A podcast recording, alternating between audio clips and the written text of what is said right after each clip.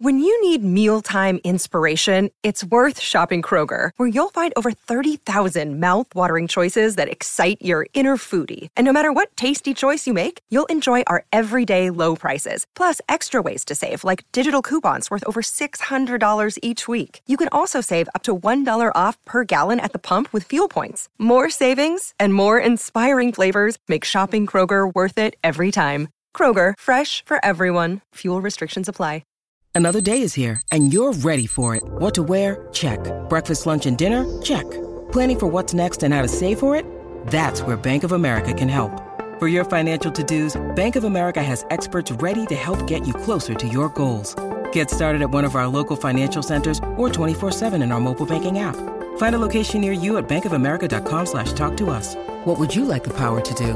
Mobile banking requires downloading the app and is only available for select devices. Message and data rates may apply. Bank of America and a member FDIC. Judy was boring. Hello. Then Judy discovered ChumbaCasino.com. It's my little escape. Now Judy's the life of the party. Oh, baby, Mama's bringing home the bacon. Whoa, take it easy, Judy. The Chumba life is for everybody. So go to ChumbaCasino.com and play over 100 casino style games. Join today and play for free for your chance to redeem some serious prizes.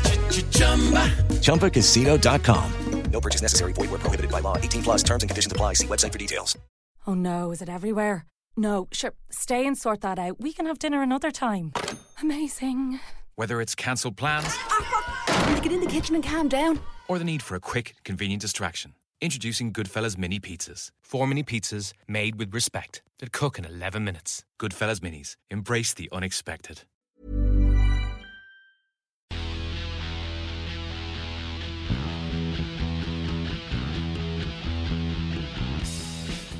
Welcome to Blood and Mud podcast, the podcast that looks at the weekend's rugby and wonders if any of them still wear those proper jock straps like they used to wear. Probably not. Did you have Should one of them, on Mike, in the eighties? True story. Oh, I, I did used to wear one, yeah, with, with the bum, with the bum sort of cut out. Those Yeah, ones. yeah. But um, my my mother, when they first got together with my dad, was uh, they lived together in Dinas Powys, and he took the he had the piss taken out of him when he was captain in about 1971 of local rugby club Barry because my mother had ironed his jockstrap, and ironed a crease on the front of the jockstrap. I love that. I used to have them in, in my rugby league days. But anyway, enough of this talk of things that cup your gentleman's area. Uh, I am Yeah. Lee, and joining me as usual is. Uh, good evening, Josh. Hi. No, I, I, I mean, good evening. I'm just, yeah, Yes, you know. yeah, yeah, yeah. And joining for another round, as you've already heard, is Mr. Mike Bubbins. Hello, Mike. Good evening, Mike. I am Mike. You can get in touch with this podcast. I am at Blood and Mud or Lee at bloodandmud.com. And you, Josh? Uh, Josh Gardner at Rugby Shit Watch, rugbyshitwatch.com. You know the deal. And Mike, you're at Mike Bubbins, I believe. Yes, that's right. Yeah, website un- unchanged since 2017. Goodly. We are on Acast, we are on Apple Podcasts, and we are also on, as you know, the patreon.com slash blood and mud. I'd like to say thank you to everybody who's joined, but a spe- special thank you to those of you who've decided to join the Aled Brew Lounge VIP area. First of all, an apology to Fergal Carney, who's been in the VIP lounge for four months. And I've Oh my God, cruelly ignored and, I, and I've cruelly ignored him and not announced the fact that he's in there for the You've past four months. it. And he still does, does he still pay? He does still pay by all accounts, yeah. Keep him sweet, I mate. Know. will you? And uh, he's here. He's, he was probably drinking two dogs instead of hooch, so I just blocked him out. He's, he's just filled, he's lived on vol-au-vents in that time. Just nothing but. Uh, so other people who've come into the that world Oh, at the we- minute is Several, eh? yeah Tom Gorman. Thank you very much, Tom. Neil Whitehead also strolled confidently up to the velvet rope, showed Hmm. their print at home golden ticket and came in. We've also had some folks who were in the normal Aled Brew Lounge for a bit, but have decided that the vibe is not exclusive or 90s enough, and they'd like to become more of a close personal friend, and have made the move into the VIP area for vodka, and, for vodka, lime, and lemonade, and some giant Connect Four action. That's Reese Phillips. He splashed on some Davidoff cool water, put on his best burnt orange shirt, and headed in for the full oh, experience. What day? And Alan Searles gets in touch and has made the move, and he says he's made the move into the VIP area, and he says I've had I had to upgrade. He says after Josh's Rassie Erasmus bit on the bonus mean- highlights podcast that we put out this week. There we It go, is mate. without doubt. It is without doubt the only funny thing I've ever done on this podcast. So yeah, Uh, he's he, and he goes on, Alan, to say you're a beacon of hope to a listener in Iceland, of all places. Nice place. It's not Yeah, easy working in a supermarket, is it? Honk. I was gonna. S- Terrible. I was just gonna. I was just gonna brush over that and not even engage with it. But Uh, thank you very what's much, rugby, everybody. What's the rugby scene like in Ireland? I wonder. In Ireland, in Iceland. I know it's like all right in in Ireland, yeah. It's Yeah, not, it's yeah, not as good as, pretty it's not as good, good as Ireland. Certainly. No, Not, not as strong. no. Those Do they play over contributions. Go on, Mike. Do they play in Iceland? Is it like the team in Reykjavik? There must be something going Well, they on. always make a point, don't they? There's, like, that rugby is played in every country, everywhere, or something, and that's Yeah. a big achievement. But I mean, it will probably be about five, you know, five expats somehow making a sevens team work. Yeah, I mean, I did just Google rugby Iceland, and the first result on Google was the Iceland store in rugby. So that's, that's not a brilliant start, is it? That's You can indicative. confirm there is, a, there is an Iceland story in rugby. There is, yeah, yeah. All of those We're not sure if they- contributions are greatly welcomed because they let us do things like get uh, new equipment for Mike, who's here now, so we can play a more sophisticated part in the podcast, if that's even possible, of course. Well, yeah. I'm, cur- I'm currently wearing the the, uh, the earphones you sent me, which are very nice, very seventies, like wood and brass earphones, very nice. With And I your got the, the microphone you sent me as well. Not bad. unfortunately, it's all going through my computer, which is you know, on its last leg. So uh, yeah, I do apologise if I sound like uh, I'm in a I'm in a metal box somewhere. A sympathy shout out as well to our lovely patron, Catherine Kavanagh, whose ankle, according to my understanding, and I'm not a medic, but according to my understanding, is fucked. Well, Yeah, that and was splintered understanding into as a thousand pieces or something. Uh, I'm not sure how she's going to do all those power squats on one leg, but knowing her, she'll probably find a way. So all the best to you and get well she'll soon. be she'll be smashing the gin and tonics into us. No one anyway. Well, when she went to Newcastle the other week, she was out till half three in the morning with a moon boot on, so she doesn't, she doesn't play. mess about. Fair play. No messing about. We start as we always start with a player spotted. This is where we Hmm. ask you to send in spottings of players. Chris Broad emails with a retro player spotted. He says, "I was at Underhill Park in Mumbles some years ago. Is that I don't know that one." Yeah, that's nice. And I saw there was a cricket match going on. I guessed I was aged around eight or nine. This was around about 1994. And I was having a kickabout with a rugby ball with my brother. Growing up in a rugby mad household and owning a copy of the classic BBC classic 101 Greatest Tries. That's superb. Yeah, he said I still own that Yeah. one. Yeah. Cliff Morgan. Yeah, oh yeah. He said, yeah, still- he has a pink tie on, doesn't he? Cliff Morgan. Cliff He has Morgan. like a Say pale his name flecked with blazer. Yeah. yeah. He says, I noticed one of the cricketers looked familiar. It was none other than Phil Bennett. Oh, oh, come I on. had to get his autograph, but rather than ask him to sign the rugby ball we were playing with, which seemed like the obvious choice, I instead tried to find some paper, and I scavenged some paper that I could find. Ended up finding a Chinese takeaway lid, complete with grease stain from a nearby bin, Superb. and asking him if he could autograph that, please. Hund- I mean, he's all class Phil Bennett, isn't he? I bet he felt like saying, "Are you fucking joking?" But because he's Phil Bennett, he's probably lovely about it, wasn't Do he? you know what, though? That story can be more Swansea if it tried. Get an autograph. Get an autograph takeaway list from a bin. And speaking of legendary Welsh chens and Chinese food, reminded me of something in the back of my brain which I'd actually kind of completely forgotten about until this story came up. Do you remember the existence of Barry John's Oriental Kingdom in Cardiff? don't. No. It was right by the stadium on Westgate Street. Barry John's Really? Oriental Kingdom. Yeah, it was. It was. It was in his sort of being caught drunk, drink driving too often days, about ninety eight to two thousand and two. I only know because I used to play rugby with his son. He was a hell of a good player as well, and we were in there pissed a few times on the on the full full comp. So, was it just his name, or did he actually have, He he had a shares in it? stake in it, but obviously they were, they were making it big. But I mean, And, and a Chinese. hey. Come on. Barry John's Oriental Kingdom. Please, a listeners out there, please, please confirm I haven't gone mad because that is what it was called. This does sound like the sort of thing that you have dreamt.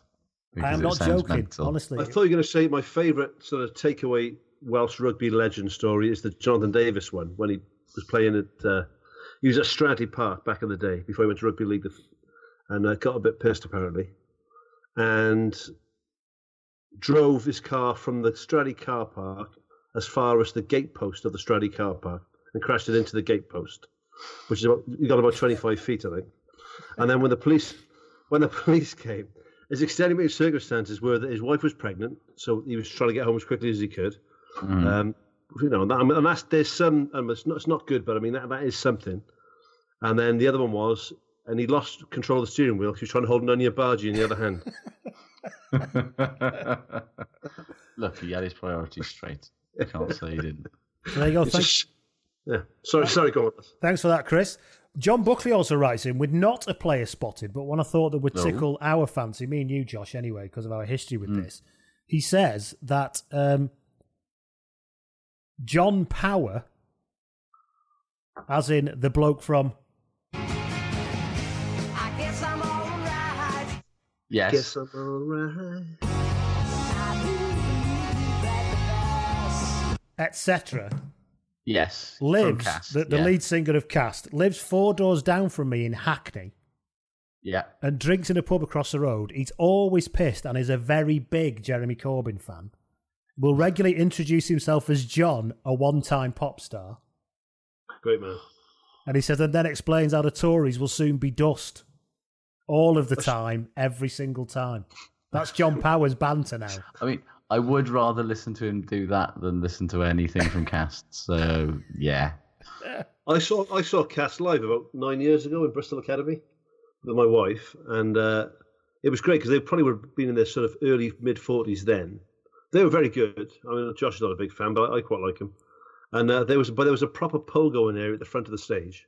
I, I, I don't remember there being that the first time round, and then ended up just kicking off with a lot of like forty-five year old blokes having a scrap at the front of the stage. I don't imagine that was that common in Cast gigs as general. They were quite I sedate, know.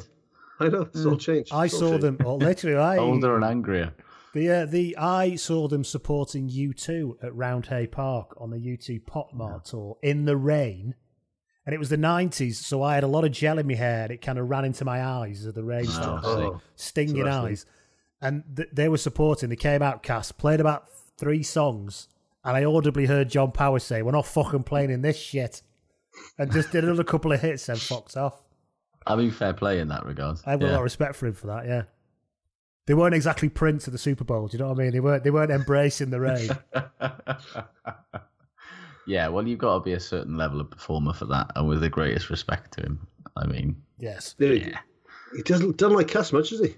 No, neither do I. Uh, neither do not, I. Not a big fan, Josh. It's, it's a running joke that we don't like him much. it, yeah, I, I mean, I mean, Well- weirdly, I can live with the La's, but Yeah. like, Did they only have the one? There she goes. Was there anything else? yeah, there she goes, and then he got recruited by Cast. he was a um, bassist in the La's, wasn't he? Yeah, he obviously yeah. wanted to set his full songwriting potential free. in Cast. Indeed. Anyway, meanwhile, back at the rugby podcast, yes. Sorry. uh, we can we can look at some news, shall we, and make a start there. I probably yeah. First of all, uh, news that was referred to me to say you might have a look at this. Uh, Dean Ryan has left, as we know, has left the RFU to become coach of the Dragons, hmm Mm. um, and he did his his press conference the other day, and after that, he had a an interview with everyone's favourite human being, Mr. Stephen Jones. I mean, what a, what a meeting of minds. What a meeting of minds. Um, Yeah. 15,000 awards he's won, by the way. Uh, in the interview afterwards, it was described as a coruscating and explosive interview. So I, Right. what did I have to do? It was in the Times. I had to like fucking put my email address in just Yeah. to get access to it. So now they won't stop badgering me about paying, which I don't want to do. Right. Anyway, No. um, although paying for content is very good, thank you, patrons. Thank you very much. Yeah, yeah. he said, uh, Yeah. he said, um, yeah. Just not from Rupert Murdoch. That's fine. Yeah. So he apparently, so in this, he was, he was meant to apparently lay out how utterly awful the RFU is, and that's why he's left. Now I read it, the big reveal. I read it, and I've never been, I've not been as underwhelmed since I last watched a Home Under the Hammers transformation reveal. You know, in that one where they all use the same carpet because they're all fucking Move- landlords looking to Move the get people sofa off. around a bit. Yeah. And they all have that same landlord kitchen, don't they? It's all the same colour. it was like that. Um, Yes. It was an absolute classic of the middle manager as a right old moan genre. Yeah, I mean, it wasn't. Yeah, what what was so damning about it? Really, is like they oh they haven't got as much money as they used to have. It's a classic middle manager moan. He was Yeah. going, I had this, these staff, and then when they left, they wouldn't let me recruit another one because Yeah, trying to cut welcome costs, which to is, which is business, welcome mate. to everyone's life. Exactly. And he's moaning because he's the international player developer And apparently, at Right. one point, it describes how he drew he drew a Venn diagram, which must have been Nicky grabbing. He drew a, he Hmm. drew a Venn diagram of like England and the PRL, and then he said, and then where it overlaps, this little bit in the middle is us. Well, we're doing the development of the under twenties and stuff, and they had no forwards coach and none of this and all that kind of stuff. And I was like, hang on a minute, I'm assuming that all these under twenties lads are playing for Premier Rugby clubs. Yeah, who I yeah. imagine have decent coaching setups. You would I will have been yeah. in academies before that anyway, through the club system. Exactly. So it was just, and then he moaned that I think he probably had a point. He moaned about the RFU having too many committees all making separate decisions. There's probably something Almost in that. certainly, yes. Mate, can, yeah. can I just say, if he's whinging about a lack of money and too many people on committees, he's come to the wrong fucking country. Put it that way. Maybe he thinks the Just Eat bloke's the Just Eat bloke's going to open his wallet and that'll be all fine. But uh, oh my god! but yeah, it was terrible. It, it was so dull. It was a, cla- a, a classic bit, I suppose, of, of, of journalism that it pulled me in to have a read. But honestly, Yeah. God, there was nothing much to it at all. clickbait, mate. Clickbait. Hate to it. Disappointing clickbait. Other news. That- I mean, Wales is dominated by committees. He, he, won't, he won't go anywhere. Especially the, the Dragons are. I mean, Welsh rugby is skint anyway, and then Yeah. the the Dragons are probably the most skint of the Welsh regions, maybe. Yeah, just They're all about, pretty, yeah. They're all pretty skint. So he's gone to the most skint place Yeah. with the most committee members in the world to, to run away from financial worries and committee men. I started watching that Chernobyl program at the weekend on Sky One. I've not been reminded of that because we're talking about Newport, but honestly, I was. Uh, What a link! what a li- but there is a link to this because when it all went wrong in Chernobyl, and it really did go wrong, didn't it? What you see in the program is a perfect That's example a of bit, a bit, yeah, a bit, yeah. Yeah. is a it- perfect it- it- example it- of, it- of the yeah. Soviet situation where effectively they said what what happened is people would say, "Oh, nothing's gone wrong, it's all fine," but Yeah. if anything has gone wrong, it's his fault, not mine. Yeah. Which is probably exactly what Dean Ryan's walking into in the Dragons, isn't it? Oh, everything's Oh, yeah. fine. If everything's not fine, It's 100%. absolutely nothing to do with me. Yeah. yeah. So yeah, that was what the link was. So Who's, yeah. who's the fellow? Who who was the fellow in Iraq who said, you know, the, the Americans are nowhere to be seen? Oh, And there was like a Comical Ali. Oh, I can't remember There's what a his tank name was, behind- but yeah. And a tank This went was- past him, yeah. Dean Ryan was saying that the receivers, there's no one's called the receivers, eh? They're just a big removal van or something. change In other Yeah. news, Yeah. Folau is not appealing his sacking at the uh, the Australian Rugby Union, or Rugby Australia, as they're called now. No. Good. That's got absolutely nothing to do with the fact that he's definitely going to take it to the High Court instead. It's now God's will that he goes to the High Court, you see. What an absolute yeah. swat of a man. I, uh, sorry. I, I'm not saying don't have, don't have your religious belief. That's fine, right? But um, yeah, for everything to be God's will until he gets sacked, then that's not God's will. He's got to appeal that. And then, but I looked into, there's other things. I tweeted about this as well. You know, there's this, I think it mentions being gay, maybe not at all in the Bible, certainly maybe once or twice. No one particularly gives a shit It's, about it. it's a very, it's very much a kind of. It's But it mentions things issue. like you know you shouldn't you shouldn't mark your body with you know Mhm. tattoos or any markings. He's covered in those, right? Yeah. And then it says well, the, one of the biggest ones, one of the big ten, is you know keep the Sabbath day holy. You know, don't don't work on the Sabbath. And he said, I, I don't consider my job. I don't I don't I don't consider playing rugby for Australia or for the regions for the Super Rugby a job. It's my calling. I said, well, if it's your calling, mate, can I have the four million dollars you get for playing it? Yeah, play for free. You know what I mean? Like so just you'll- down you'll- the club. Yeah. you so he'll work on a Sunday. He'll cover himself in tattoos, but um, he's got a problem with. I don't know. It's, it's a strange one, isn't it? So well, yes, just Yeah. just shut up. Just don't talk. God's will is a movable feast in Israel's world, and it seems to reflect exactly what he's doing. It's incredible, isn't it? Yeah, it's funny that, isn't it? What a knob of a man. And, he- and and he's, but he's apparently like I've, I've read a bit about it. He was brought up a Mormon, and then he's converted Yeah. to this other this other sort of this um, evangelical type Christian church he's in now. Mm. Just oh, do me a favor. Just don't. Talk. If you want to do that, do it. If you want to talk to other bigots in, in your church, go and talk to other bigots in your church. But don't chuck it all over. And, and you can even, do you know what? You can even put it all over social media. If that's what you want to do. That's your freedom of speech. But then you haven't got the right not to be sacked and not to, people to not think you're a dick. That, you haven't got that right. Well, not putting Yeah, off I being mean, a Mormon was it? Was it the short the sleeves right. and a tie? Is that what? Yeah, maybe that's what put him off it. That can't be God's will, can it? Wearing short sleeves and a tie. So yeah, so no doubt there's Uh, a court hearing coming. So brace oh, yourselves. Yeah, yeah. This, Well, this fair play to Steve gonna Hansen come sort of came out, I, I, I thought, here we go. What's he going to say now? But Steve Hansen just said he, he's got a right, right to what he wants to believe in, but he's got responsibilities as well, you know. And, he, and if he's not in in chiming with the team or, or the organisation or anything else, then he's got to go. So, Well, yeah, hell of a player, mind. That's the problem. I think That's Oh, hell of a player. Yeah. It's such a sh- and it was such a shame from like la- you know from the first time he bloody well did it last year. It was like every time he did something brilliant, it was always tainted with oh it was fantastic. Oh what a pity he's an absolute prick. and um, exactly. so I'm quite glad now that at least and it's sort of you know it's kind it's kind of the same when you're watching Billy be brilliant at the moment as well. So it's like it's it's nice that at least one of them we don't have to. It's a shame because I will miss his talent because he was fucking brilliant. He's probably the best fullback in the world. George North did bury him when they played against Wales. He did. I mean, he, this is- basically, this whole thing comes from a deep-seated anger that he's never got over being treated like a rucksack by George North. I think Amazing, wasn't it? So nice. never going to get old. Oh, Uh, in in other news, in fact, it's not news to be fair, to be honest. But um, what a, what a you'll caveat. be, you'll be you'll be amazed to hear that um, Jake White has shown interest in a job, and it's actually it's actually he's interested in both the head coach and director of rugby jobs at the Cheetahs. Which I mean, that's you're not exactly backing yourself there when you're just saying, to be honest with you, I'll do fucking anything. yeah, exactly. yeah. Well, I'll What do you want? team. You to, Charles, yeah. you want me to sweep the sheds? You want me to collect the tickets? I'll just do If it's anything. more than 100 grand a year, I'll do it. But he So, loves yeah, it. He uh, loves a job interview, Jake. He doesn't He, loves a job interview. He loves not getting a job as well. he loves Wait. throwing his hat in the ring. When was the last time he actually got a job? You must have so many hats in various rings around the world. Was, wasn't he? Um, was it? Has he had a job since Montpellier?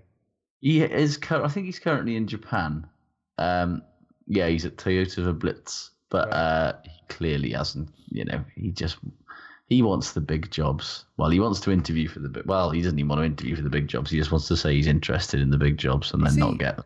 Is he the only only World Cup winner nobody gives a shit about? Well, there's Clive Woodward as well. Don't Yeah, forget He's not tried, has he? I mean, Clive made a very true. specific decision to go and work for Southampton and pretend he knew everything about Yeah. everything, whereas Jake Yeah. stayed in rugby, hasn't he? Do you, remember, Yeah, do, you no. do you remember Woodward came up and said his first love was football at the time? Mm. Yes. And immediately was reviled by even the people who quite liked him before, suddenly hated him. He, he Yeah. be hated by everyone, which is good going. Have Yeah, you watched that? it's- Have you watched that Building Jerusalem documentary? I mean, the, the title's terrible, but it's, it gives a very interesting window into that time.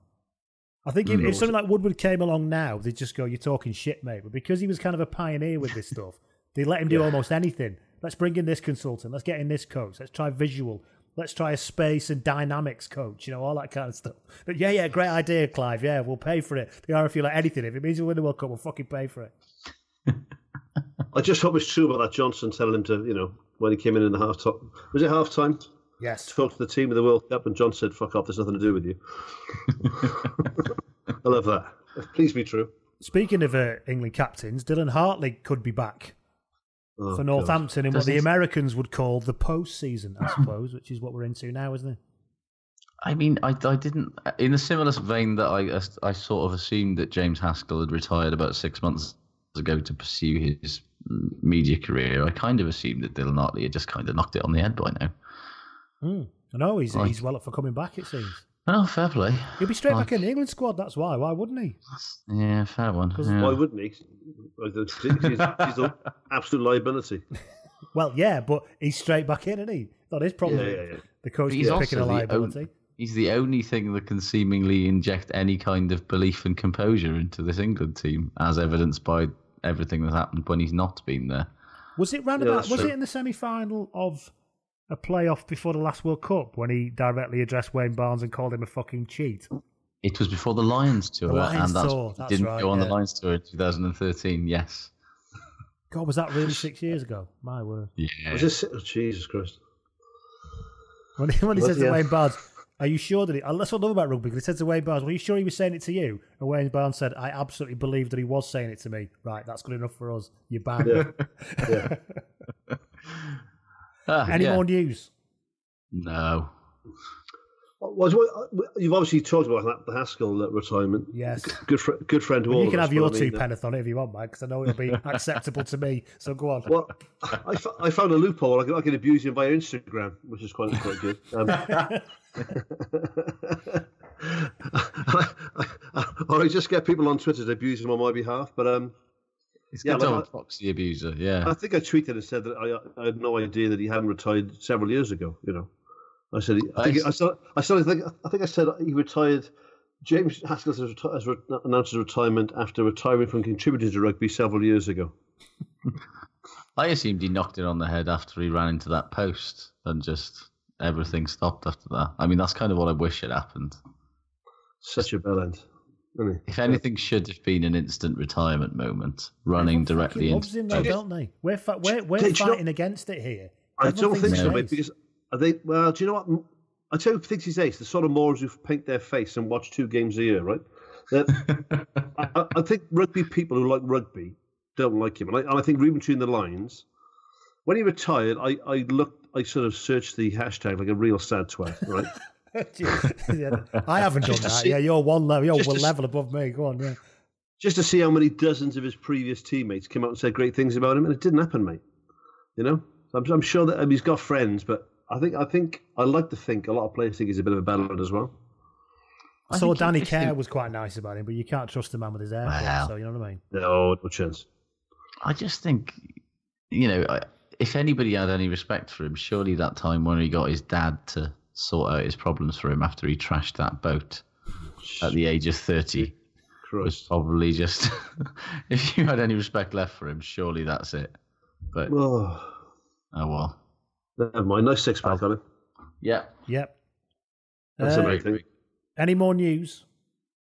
I don't think so. I bought Barry John a pint the other week. I went, I went to see the. Um, yeah, I went out with a bloke called Stephen Spears, who's an actor. Went out to see the uh, Merthyr Cardiff game at the stadium. Oh, yeah. and we bought uh, Barry John a pint in the old arcade first. How's he Yeah. looking? He looks all right, actually. I mean, he- when, When do you think the last time Barry John bought a pint for himself? I himself? was just going to say, I bet, I bet he hasn't bought a pint since the early 70s. I bet he hasn't bought a pint since the 70s. And he never says no. Fair play to him. If, he, if he's got one there, he'll just say yes, please. And just put it next to the other one. No problem with double parking. Not a problem at all. No, not at all. And he's there with his racing post, watching a bit of rugby, reading about the horse racing, having a drink, enjoying himself. I was. I say I was good. I was good for. Well, I still am good friends. I've not seen him seen him for a while though. Well, his son Di, he used to play at the same club as me. Talented, pacey lad, and uh, he was a he was good value on the piss as well. I bet he was, yeah. So Good and, and, and he lived with Barry in his Cardiff Bay flat for a while, until a Di said, "quote unquote," I had to leave though because it was just getting too much. Which just shows exactly the situation Barry's in most of the time. Do you know what? The, what, what is he? 70? I think he's 70 as my dad. What is he? 73, 74 be years of age? that, There, Yeah, must be, thereabouts. yeah. Yeah, yeah. Yeah, and he looks in good. Sh- uh, he looks. He looks all right now. For a bloke who's been on the piss for forty or fifty years, he looks all right. Yeah. pretty good nick at him. I mean, then I yeah, he watched knocked that- it on the head at what, 26? I watched So that clip of uh, Jagger this week on YouTube. He Oh, was two years his older than warm-up, Barry. yeah. Jesus Christ. Didn't you see him last year, Josh? Didn't you say it was like a full Yeah, yeah. two hours of him gyrating? Honestly, sure. the- at the Millennium Stadium last year, he was fucking unbelievable. Like, It was a great gig. yeah, it was like better than I ever expected it to be. Yeah. And they were all brilliant. Yeah, it And, super. yeah. And it was 27 years. No, let me get this right. 17 years. No, 20. Jesus Christ, I'm getting old. It was, uh, I saw him in 92, 91, around there. Voodoo Lounge remember- tour. I, don't- Who yeah, I, remember, to, yeah. I remember thinking, I want to see these again. You know? Yeah. and then I was 18, and I'm 46 watching them again.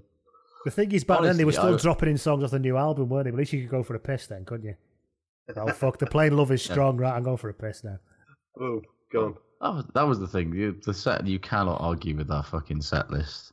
It They've was got a few like, bangers, haven't Jesus they, Christ. fairness. Jesus Bang, Christ. bang, another. Bang, bang of a two hours. Yeah. Mental. The, the closest they get to not a banger is when they let fucking Keith do "You Got the Silver" and it was beautiful. Yeah. So you Yeah, know, yeah. Or they let you- Midnight Rambler go on for about five minutes too long. I'd be fine. I was absolutely fine Yeah, with fair. that. They could have played Midnight Rambler for about an hour, and I would have been delighted. Speaking of Ramblers, shall we uh, move Yes. on to um, the rugby from the weekend? Aye, probably. I got a caveat here, lads, that, that I've been away this weekend. Uh, I've been in Lyme Regis on Saturday, and I was coming back on Sunday, and I was gigging on Friday, so I haven't seen a great deal. The setting for the uh, Jane Austen novel Persuasion, Lyme Regis. I had to do that Yeah, for, my, for my A level, and I tell this, I'm quite proud of it. I managed to do A level English literature without actually reading any of the books. I only that read was section. before the inter. I treated them like a textbook. I kind of just dipped in and out of the bits I thought I needed to do. I, I got, just I, say, and well I got, and I got, I got an E. So you know, it's not the way to go, kids. Fuck the system. Um, can I just say well done keeping it on track by talking about Jane Austen within 30 seconds and saying let's get back to the Yeah, yeah, well done. Yeah, let's keep this. I on did, I, rugby, did- all right? I did, others- I did, I did sociology at uni, and in the summer, Here we I- go. Here, Here we go. Here we go. In the summer, I used to come home and work in a factory, and I was, I was, I was a labourer on a line that made um, soft furnishings, couches, and stuff. And there was this guy, Gaz, on the front. He says, "So, uh, what do you do at uni then, Lee?" I said, "Sociology." He said, "All right, what's that then?" I said, "Well, we turn on. It's quite a big subject." I said, "But Good question. yeah, I said it's quite Yeah, a big subject, question. right? I said, but I said if you look at this factory, guys, right, or if you look at this room where all the furniture's put together, it's all fellas, isn't it? He said, yeah. I said, well, if you look in the sewing room over there where they make the fabrics, that's all women, isn't it? Yeah, yeah. I said, so sociology would try and understand that, and he kind of stopped he, for about five seconds. He he thought a bit, and he, went- he went, well. Because women do sewing and men put furniture together, don't they? and I said, yeah, but sociology tries to understand why that would be, guys. Why? He goes, yeah, but bec- well, he can see thinking, how am I going to get Lee to understand this? Because it's because, well, uh, well, because the fellas do the furniture, the women do sewing, don't they? And I went, yeah, all right, guys, I've got to go. He probably went Yeah, home yeah. that night, didn't he? And said, this fucking student today, I had to tell him. Oh, mate, I got I got to quickly tell you this corporate. I'll tell you a bit. Of, I might mention again later. This fucking corporate I did in North Wales last week with some North Walian builders, right? And at the end of it, I died on my hole, right? I'll tell you about that later. I thought that'd be your crowd. How did you die in front of builders? That's I really died odd. on my ass. I, I, well, I'll tell you why, because I came on the bloke who had been sat, sat next to for the, for the whole of the dinner. They wanted me to stay there for the dinner too. Spent two hours uh, boring my tits off about things. He then got up right before I went on, right before I went on, and talked about his dad dying of bladder cancer. And they, they, they were raising money for cancer research now. And then he shot a 10 minute cancer research video and then brought me on. That was that was my warm up. So, anyway. so, You ready to have a good time? I died on my ring, right? So at the end, at the end of it, this fucking guy, the, the mayor of Flint there, right? He wasn't the mayor of Flint, the bloke with the chains on, Dave. He's going, uh, didn't go too well, that, did he? I said, no, not really, Dave. It was fucking awful. He went, uh, should you just tell some dirty jokes? I said, I, I, I said, I don't do dirty jokes. Just do some dirty jokes. Maybe all builders do some dirty jokes. I said, I, but I'm not a dirty joke comic. You know, that's not what I do. Yeah, mate, but just do some dirty jokes. I said, not only do I not do fucking dirty jokes, Dave, you sent me an email last week saying don't do any dirty jokes. Clown. Anyway, ah, the life of a working comedian, Mike, eh? Just do some dirty jokes. Simple as that. I'll say mine about it later. We'll move on, but Yeah, yeah, yeah. remind me. Anyway, back at the weekend. Yeah. Pro 14 Lucky, semi final weekend, last weekend of the regular season of the Premiership. Indeed. Um, wasn't I- the best way for Rory week- Best to finish his season and possibly retire, was it? No, I mean, Ulster have had a very good season, better than I think a lot of people thought they would. But they absolutely shat the bed at the end there, didn't they? Yes. And, and if you're going to kind of give up a bit against a team that's going to put it, pile it on you, Glasgow is quite a good, or not the best team Yeah, to do that that- against because they've got a good chance Yeah. of doing it. there are very few teams that can pile on misery like Glasgow can. And they just, like, particularly the way they smell blood, like, what, 60 minutes in, and just thought, yeah, let's make a point here. Uh, What's the final was- score? 50 Yeah. points to 20 to Glasgow. yeah. Poor old Rory Best. Yeah, it was just like Leinster won't be. Yeah, Leinster won't be that easy by any stretch of the imagination. So they've got some. But Glasgow like, looks a lot more fluent than Leinster did, though, in their game. They did. Like I, Leinster. Well, Leinster have got a fly-half problem. Let's let's not beat around the bush here. Like Sexton was benched, obviously. yeah, but he's obviously going to start in the final because it will take fucking swingers the size of fucking houses to drop him for a bloody major final. But he just seemed this funk of his that he's been in literally since about the day after he got named World Player of the Year. Yes, well, the whole team, mate. I've- I've never seen a team fall from grace as quickly as the Irish team, as the Ireland team last Six Nations. It was crazy. I mean, and Se- I think a lot of it revolved around Sexton. Mm. Yeah, So and when- Conor Murray's when- not playing well either. yeah, the pair of them You know? make that team tick, and they're both in like really worrying ruts of form. If you're an Irish fan or a Leinster fan, like apparently I heard I heard some chat at the weekend that there's like not a small section of the sort of Leicester, fa- uh, Leinster faithful who've basically just gone, we want fucking rid of this guy. He's done. He's Really? making this team worse, and that's pretty fucking remarkable, really, because you know he's Johnny Bloody Sexton. But if you know he shits the bed in another, if in the final like he did in the Champions Cup final a couple of weeks ago, and uh, and Byrne starts the season next year when Sexton's off with Ireland, well, it's going to be a it's going to be a thing, isn't it? You know, there's going to be thing, serious it- questions. It's like in any team sport. You you, you owe someone loyalty in as in as much as you deserve them to to prove themselves again. Mm. Sorry, you, you owe them you can let them prove themselves again. But when they've got to keep doing it, I mean, it's it's a business, and it's not, not just a business. There, there's going to be young young players and or newer players snapping at his heels. And at what point do you say, "Yeah, you've been a fantastic servant, you're a great player," but the, the old cliche, "You're as good as your last game." You Yeah, know? it, it it would take bollocks to drop him. yeah. Huh?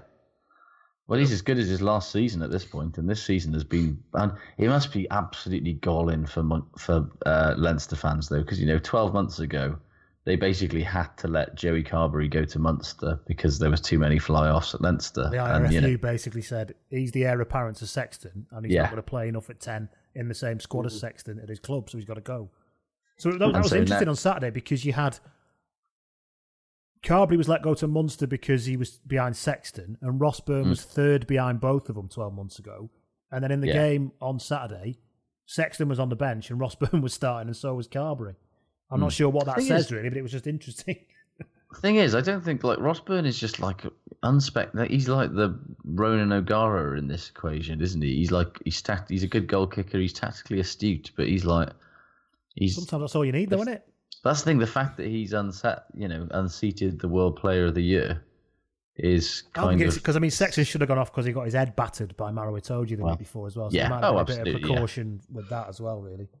Because Itoji is was on, I'm- I imagine will continue to be on full turbo shithouse mode right to, through to the certainly, World yeah. Cup now. So, yeah. but it's like that point about Leinster's a weird one because they were playing so well. They were Mm. kind of like a Rolls Royce of a team, but they're not really a Rolls Royce. What are they now? They're kind of a Ford Mondeo titanium trim now. Well, what they are Reasonable value, just enough luxury to get you there. You know. Yeah, they're very physical and they're capable of like they scored some nice tries on the weekend, but like they're just they they look so workmanlike so much of the time. They really don't look like they have that that gear that they had a year ago where they can just switch it on and be unplayable. Munster had some significant jitters when the ball got because the Munster scrum was going really well in the first half. Mm, And what you tend to what I found with them because Leinster's line out was a bit all over the shop in the first half as well. yeah, What Munster would do is they were getting kind of jitters around about fourth phase. Mm, Either they were snatching at it too much or panicking too much, so they didn't get as many points as they should have done really. Yeah. And then what you then saw is Leinster's quite obvious class just came through and they, they pushed through and they pushed through and they, they did enough to win. When you got when they Leinster somehow went in at half time three points up, despite having nothing of that first half, and you thought this is only going one way now. Because Munster Yeah. can just take that in, then come back out in the second half, and it'll just the class will show through now. There's some crazy stat though, in or maybe it's, it's out of date now, but certainly a couple of years ago, um, that the more phases you go through, the less likely you are to score a try. So they're saying that you know you're most likely to score a try off first phase ball than you are off sort of seventh, eighth, ninth, tenth, twelfth phase ball. You know. So And yet- and, and if that's the case, and you, and you want to score tries, you're going to need a playmaker. It's an interesting kind of thing- NFL the- the- comparison, the- speaking to you that's- two, as well, isn't it? Because if you Hmm. think about NFL, the reason why first phase can be so effective is because you can say, you stand there, you run then, you run then, you run then. Yeah. And your these two runners will pull those out, and there's the pocket, like in NFL. Yeah. And the longer Yeah. you go away from that, the more you're just trying to get people to. I'm always astounded, really, when I watch. And it's because it's obviously just too difficult. You know, by the time you get to third phase, fourth phase, the alignment's absolutely terrible. Nobody, unless Yeah, you've well, really got over the line, nobody's running from deep anymore. It becomes a very difficult game. because defense is so much easier to do. Uh, It's not easy to. I'm, I'm not trying to. I'm not trying to devalue it, but I'm just saying to number up in defense. Mm. You know, and to shift it. You know, if there's a gap there and you're one of the bigger lads, you know, you- you're sort of moving back in, in towards the ruck. And you- you're pushing the, the smaller guys out, you know, to the sides. But it's easy to number up and line up and and, and have, have, have your defense set. So, like you said, by the time you get a third, fourth phase, to organise fast ball quickly, you know, With it's- people it's running from the right depth as well. In attack, it's difficult, and, and to defend it is much easier. Hmm. And It's interesting because, like, you look at teams like Exeter and like Ireland and like Leinster. They've kind of they've turned they've tried to turn that on this their its head in their last in the last literally in the last two seasons, where you know the teams that have been winning have been the teams that have hold on to the ball for the most phases because they're sort of approaching it from a mindset of no defense is capable of defending and holding out indefinitely. So you've just got to put it under maximum load stress until eventually there's a gap that appears, and it's it's kind of It's also a ball It's retention. slightly- It's, it's keeping the Yeah. ball off out out of the Yeah. opposition's hands as well. It's a Like their slightly time more of possession artless is- way of looking at it. Yeah, It's Like, what I'll Barcelona I'll worked out in keep football, it- isn't it? Barcelona yeah, worked out in football that, that possession is is defense as well Yeah. as attack. You know, and it's like if you keep it for long enough, eventually a mistake will be made, and then you can run through a gap, and you don't have to do fancy attacking moves and all that sort of stuff. But I tell you what, it, it, it is quite dull to watch when they're just fucking going through phase after phase of one up, one up, one up. they always It'll be make just, And- it's just to see the law changes next year, the sort of effect they have. That'll be. I think there's 50 22 law they're bringing in. Is it- Was it the 40 22, 50 22? I don't think they're not bringing that in everywhere, are they? No. it's a trial. Yeah, they're Fa- trialing it in various Phase places. trial. yeah. The, the, the, the most interesting one of those trials for me, I've gone off topic a bit now, is Alright. I think I think in French second division, they're going to bring in waist and below tackles, Yeah, which I think is a great We're no idea. longer allowed to hook people's eyeballs out in Division Two. Fran. people, are, people are not happy about this one. You can't smoke Gitanes at half time anymore. no, but I think that just to just injury wise to, to tackle below the waist is, sounds like it makes sense. But also think of the offloads. What they're trying to get get away from is rucking and people jackling the ball and getting those neck and hip shoulder injuries over the ball. So I think if, if you can offload more easily, you're going to speed the game up, move it away from from a rucking game. We'll see how it goes. In a, going back to Leinster for a minute, talking about you know people who are defensively sound and strong, but also offer something else.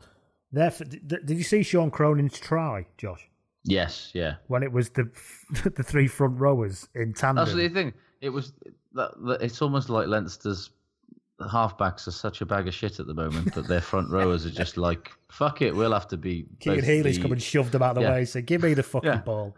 I'll show you how it's done."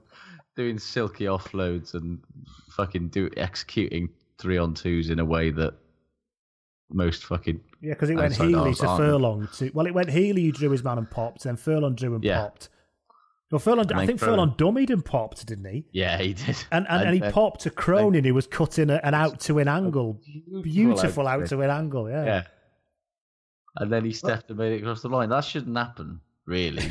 But it's it's that's rugby in 2019 for you, isn't you it? know if, if you're a full time player, right? I mean, the speed's one thing. So if, if you're if you're a 19 stone prop, right, you're not, you're not going to have top end speed. You're not going to have any gasp. But there's no reason you can't have a dummy and a sidestep and a swerve and a, and a you know. You would People think you've got to practice those spend a fair bit of time on the line out and on the scrum machine, don't you? But Yeah. there must be time in a professional rugby player's life to learn how to throw a pass.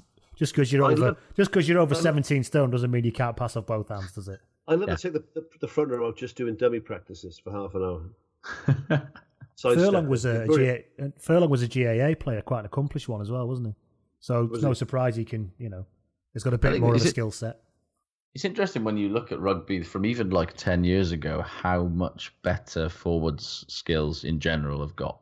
Like, it's almost like they've realised that, oh, yeah, they don't just have to be artless smashers of the ball. I think that's a rugby league influence, to be honest. else. A lot of people talk about the right, yeah. defence influence, rugby league's influence on defence, but I think that's that core skills influence from rugby league has, has come in quite strongly, actually. Yeah. Just the, the sort of homogulation is that the right word? Player sizes, like- Homogenisation. Homogenization, that's Mm. the one I'm looking for. Um, like when I was a kid playing, you know, you had your fat kids in the front row and your lanky kids in the second row, and you had your, you know, your, your short, your short, quick kids at scrum half, and your, and your, your fast, skinny kids on the wing. And but there, there, there's a lot more. Um, going back to your Venn diagrams from earlier, right? I mean, there's a lot of crossover now, isn't there? You- Yes. you- when you got 18 stone centres and, and you know, yeah, 12 stone wingers sort are, of are, heading- are unheard of, aren't they? You'd have to Yeah, be, you have to be everyone's sort of exceptionally talented to be a 12 Yeah. and a half stone winger. Now, you'd have to be like a, a generational talent to be a professional winger that small. yeah. Well, and yeah, and you look at somebody, you know, somebody like Jarrod Evans, who's playing, you know, who's a fantastic player and really good ten for Cardiff, and you look at him and thinking, there's I don't see how you can you know you've got gonna have to be incredibly special to make it at test level because you're you're too small. You know, you're only fucking five foot ten and thirteen stone. You know, Look at the it's- amount of Faf there for, for uh, sale, though. yeah, It's scrum half, isn't it? What's Faf? He's uh, quite what's he's chunky though, isn't he? he's chunky. He's Sturdy, lad. isn't he? But he's, what's he, five foot? He's five six, five seven. He's not tall. Yeah, yeah. Cracker player. And It's he's like probably Gemma the best- Collins. He does. yeah, Or, that's a, it, or like a mini Richard Hibbard, one of the two we've got side. But Or yeah. Jane Austen. like a young Jane Austen, isn't he? Um, never read that book. No idea. The uh, the um. Well, that's speaking of um, Welsh rugby days a bit for a minute. Ospreys, Josh. yeah. Was that the best opera Ospreys performance of the season? Uh, it probably, it probably like if there's some. I'll tell you, Champions like it wasn't just a good Ospreys performance. To be fair to the Scarlets, like in terms of quality from both sets of teams, that was a like there's something about Champions Cup playoffs that's good for the quality of regional rugby apparently. Because like yeah, it was a really good, probably the best in terms of like quality from both sides. It was probably the best Welsh derby of the season this year. Like most others have been either fucking one-sided shit shows or dour arm wrestles or enjoyable ramshackle comedy nonsenses like we saw with the Dragons and Scarlets game in Judgment Day. But like it's it was like it felt like a proper high level rugby game. There was like physicality, good attacking play, niggle, you know, Alun Wyn Jones pinned someone on the floor and scared the living shit out of him. It was just it was a great day. I enjoyed every minute of it. Um it's kind of awful that this should seem like something worth noting. But two the two best Decent teams in rugby Wales, game shocker. yeah, Yeah. yeah. The two be the best norm, teams in? Wales play. Yeah, two best teams in Wales absolutely. Given they were going for a Champions Cup Yeah. place, you would hope it was massive game, decent. yeah.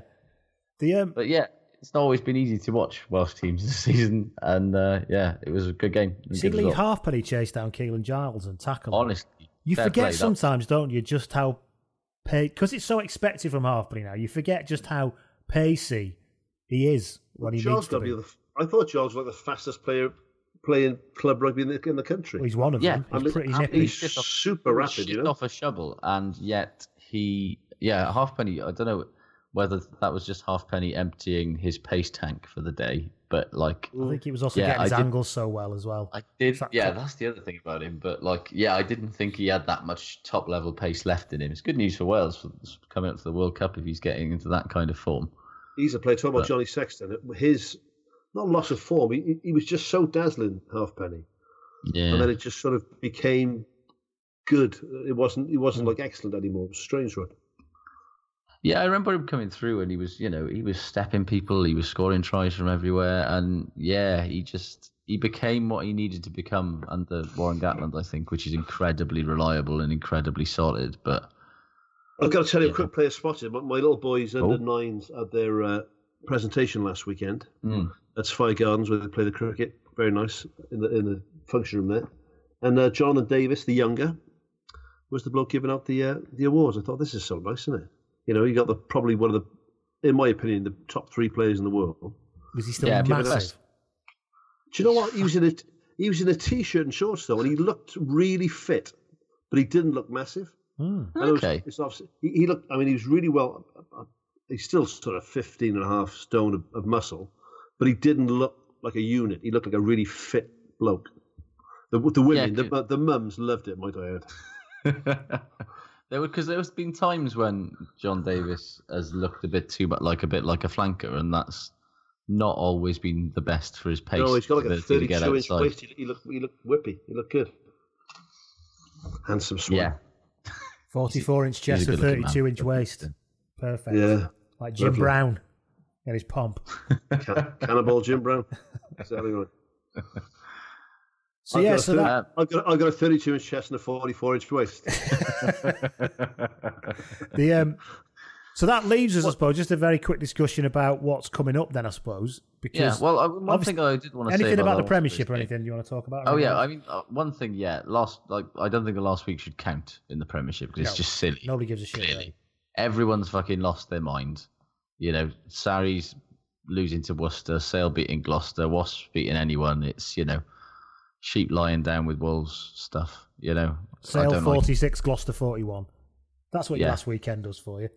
it's just stupid, isn't it? Like nobody needs that. Nobody needs Lent Worcester. I mean, look at these results, Saracens right? 29. Exeter 40, Northampton 21, Leicester 31, Bath 32. Newcastle Bristol is neither here there. Sale 46, Gloucester 41. Wasps 25, Harlequins 20, sorry, Wasps 27, Harlequins 25. Worcester 31, Saracens 29. Great to watch, Stupid. though. Oh yeah, But it It was, was great fun. Yeah. But it just it's a demonstration of how these games only happen when nobody gives a fuck. People always say, oh, "Wouldn't it be great if you could have that every week?" Well, no, because that would mean that there's absolutely nothing on the line Yeah. whatsoever. When, So- it, when it matters, they actually bother. But yeah, The problem is that there'll always be a last game of the season, won't there? yeah, I mean, and and even the teams that had something to play for just went a bit mental. Like Quins just lost their minds a bit, and let Wasps have a massive lead. You know, it's it's yeah, everybody's excited. It's this end of term, isn't it? Everyone's brought their remote control car in, and they just want to just want to see how it goes. It reminds me So in it the, in the test in the test cricket in the old days when they used to uh, when everyone knew it was going to be a draw, so they were just playing out the Mm. afternoon to finish. And thing and like things like Mark Ramprakash would do impressions of different people bowling and stuff. It was a fu- it was a much more innocent time then. He'd like do an impression of Graham Gooch bowling or something like that. and then John Virgo would come on in the wrong sport. yes. Well, there was a game on last weekend. Um, one of my old clubs, Glamorgan Wanderers, in the Ely area of Cardiff, which Lee knows and Josh knows, I think. Ely, fairly well. Beautiful place. Nothing Yeah. but glamour in Ely. Uh, they played Brecon to see what was going up to the championship, I think it was. And um, Is Andy Powell still coaching Brecon? Is he at Brecon? I think He he, is, is, yeah. indeed, yeah. But they showed the, he was the picture of the paper was of like a, a couple of young mums with, with the kids in the pram having to escape onto the pitch as, as a fight broke out in the crowd. oh fuck. Amazing. Yeah, Oh yeah, I've just seen that photo, and it is Champagne- uh, champagne rugby. quite quite something. That wow. Yeah. Uh, I did think it was. I thought, uh, yeah, because Wanderers won obviously and, and went up, and uh, ah, one witness has described seeing a man headbutted while the altercation led to some fans ending up on the floor in the stands as tempers flared. Only one man That's- put it. That's not bad Yeah. for Ely, actually. Four women, but just the one bloke. uh, speaking of Can I other, just get go a on, quick shout out, mate, for my, my hometown club of Barry RFC. Yeah. That uh, they've got promoted this year back to the first division. So that's, I'm Oh, for nice. them. Yeah, good. They've That'll had a good season. They've got a good bunch of young lads down there.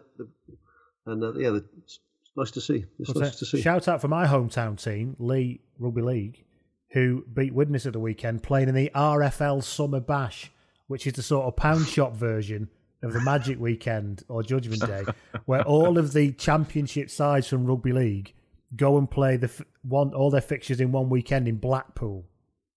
Oh, I'd love that. So, is there Well, anything heard of this. anything more rugby league than that? That they've all, they I all fuck off to. That's the- Blackpool for the weekend. Let's do that next year. Tickets are about the whole weekend's about twenty quid for the I ticket. I would love to do that.